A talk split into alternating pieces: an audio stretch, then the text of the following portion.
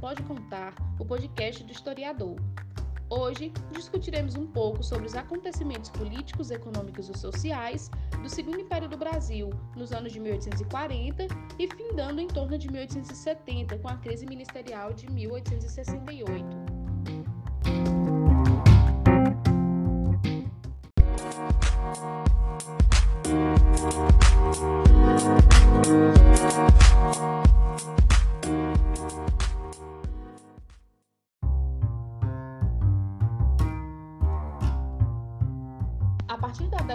1840, o segundo reinado do Brasil passou por acontecimentos internos e externos que transformaram a sociedade, a economia e principalmente as ideias políticas.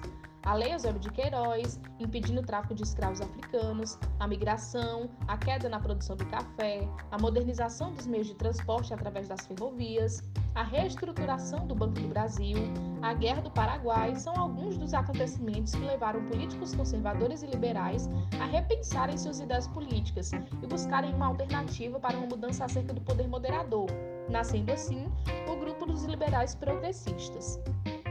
Uma personagem que foi importante desse processo foi o ministro Zacarias de Góes, conservador que começou a questionar o poder moderador de Dom Pedro II e virou um progressista, dando início a um momento histórico chamado de crise ministerial de 1868.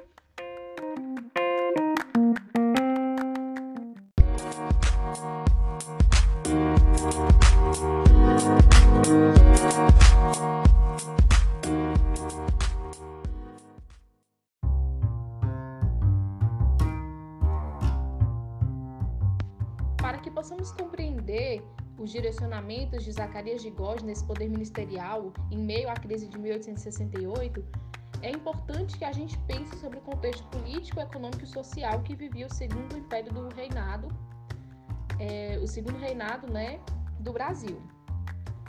Desde 1847, o ministério ele era formado por gabinetes, por deputados e tinha também o presidente do conselho ministerial, que eram votados. No caso desse presidente, ele acabava sendo escolhido por Dom Pedro II, por conta do poder moderador que dava a Dom Pedro total poder de decisão política. As eleições de deputados era feita a cada quatro anos. A do ministério ela poderia ser feita a qualquer momento, sempre que o ministro era dissolvido por Dom Pedro II, logo outro era escolhido, né? era votado para o cargo. O Senado já era vitalício e era votado também, mas o imperador ele intervia sempre que necessário, escolhendo um por província. No campo político, é, a gente vai ter alternâncias entre liberais e conservadores. Era uma tática de Dom Pedro II para conseguir que o povo brasileiro não se revoltasse ou buscasse mudanças, é, como estava acontecendo no continente europeu, devido à crise que ficou conhecida como Primavera dos Povos. Este foi um período bastante conturbado, onde, é, após a queda de Napoleão, as monarquias europeias buscavam se reajustarem, tomando-se o poder, né? Todavia, é, Napoleão ele vai deixar os países em crise, crise econômica, crise política. As colheitas elas começaram a ser insuficientes para alimentar a população europeia e é, os países também já sofriam com privatizações. Então esse contexto começa a gerar revoltas e também avanços na questão das de ideias liberais.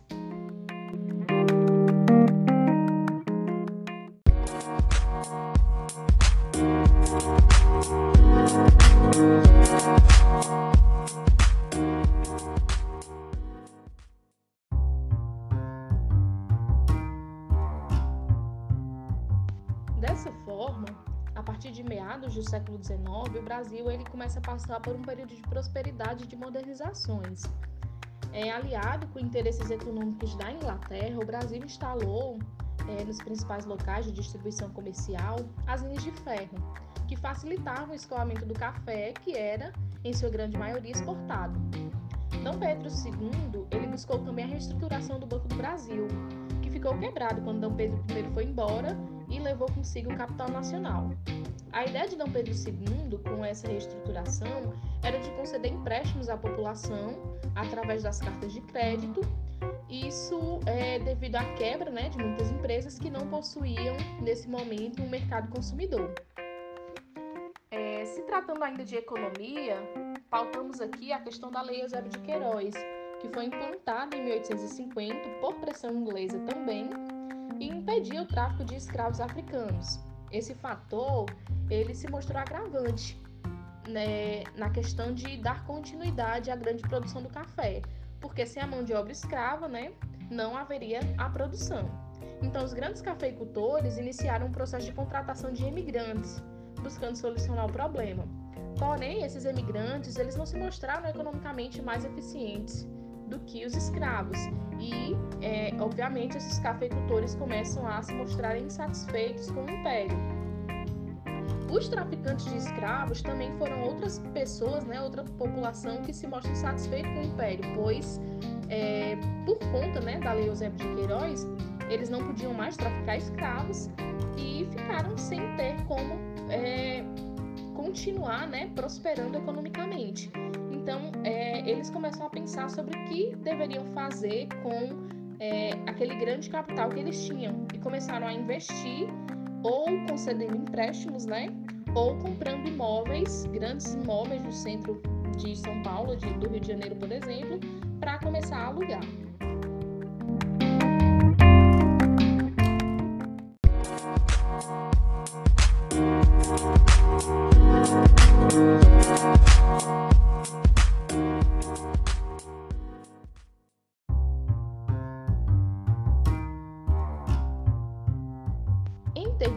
Sociais, o Brasil era formado por uma grande hierarquia bastante rígida, onde apenas famílias ricas ligadas né, à política e à economia acabavam buscando seus próprios interesses.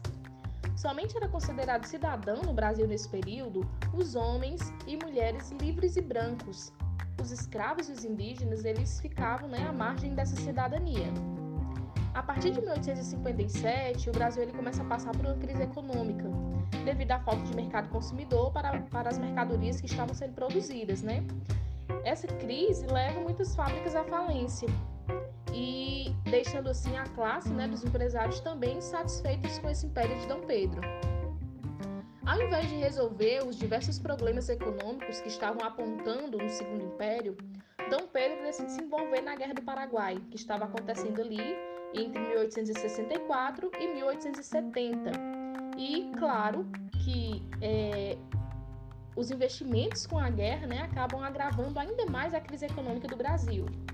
Em meio a todas essas insatisfações, a gente tem desde a década de 40 e 50 uma discordância entre os grupos políticos dos liberais e dos conservadores, que claramente tinham ideias né, totalmente diferentes sobre é, esse direcionamento do império e do imperador. O Ministério da Conciliação, ficou de 1853 a 57, era formado, né, consequentemente, por conservadores, é, eles eram contrários à abertura política e econômica do Brasil. E esse fator ele impediu o nascimento de uma classe burguesa, como aconteceu, né, por exemplo, na Inglaterra. E por não existir uma classe burguesa, obviamente não existia é, a classe lá empresarial não tinha como sustentar né, economicamente as suas empresas e por isso chega à falência. Dessa forma, economicamente, a gente percebe uma divisão do Brasil. Podemos até chamar né, que é, esse Brasil se dividiu em dois, os dois Brasis. O Brasil do Sul, que estava vivendo esse momento de modernização, a chegada da imigração, e o Brasil do Norte, que ainda tinha uma economia principalmente agrária, e ainda utilizava-se do trabalho escravo.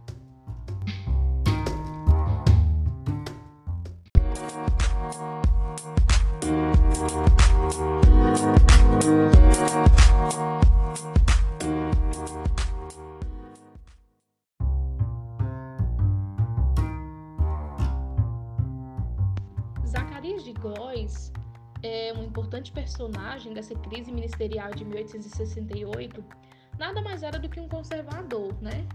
Estava cansado de lidar com os mandos e desmandos do imperador devido ao poder moderador.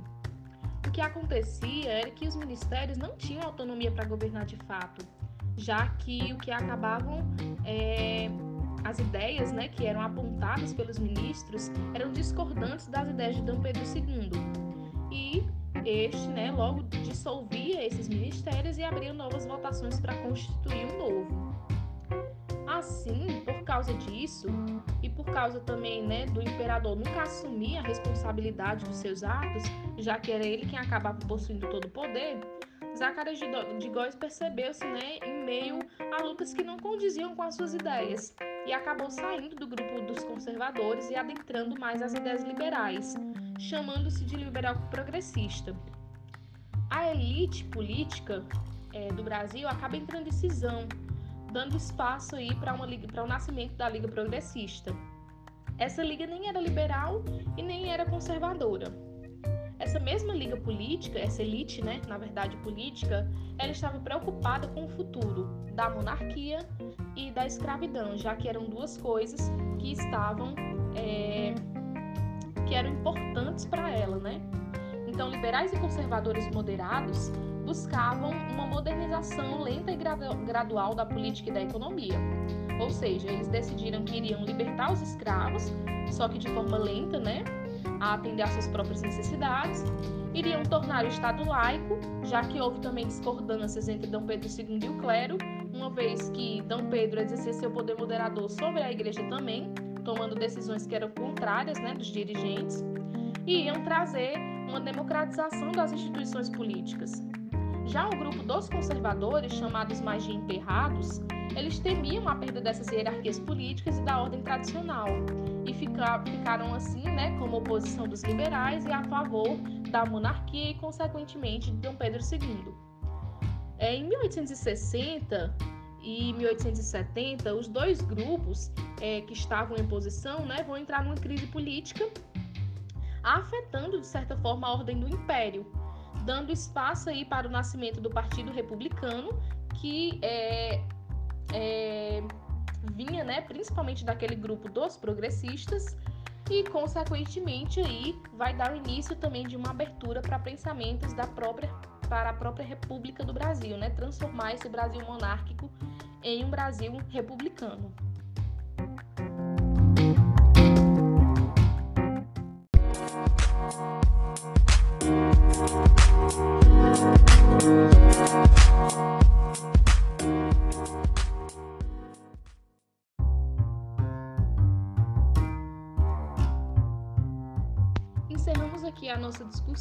Sobre essa crise ministerial de 1868.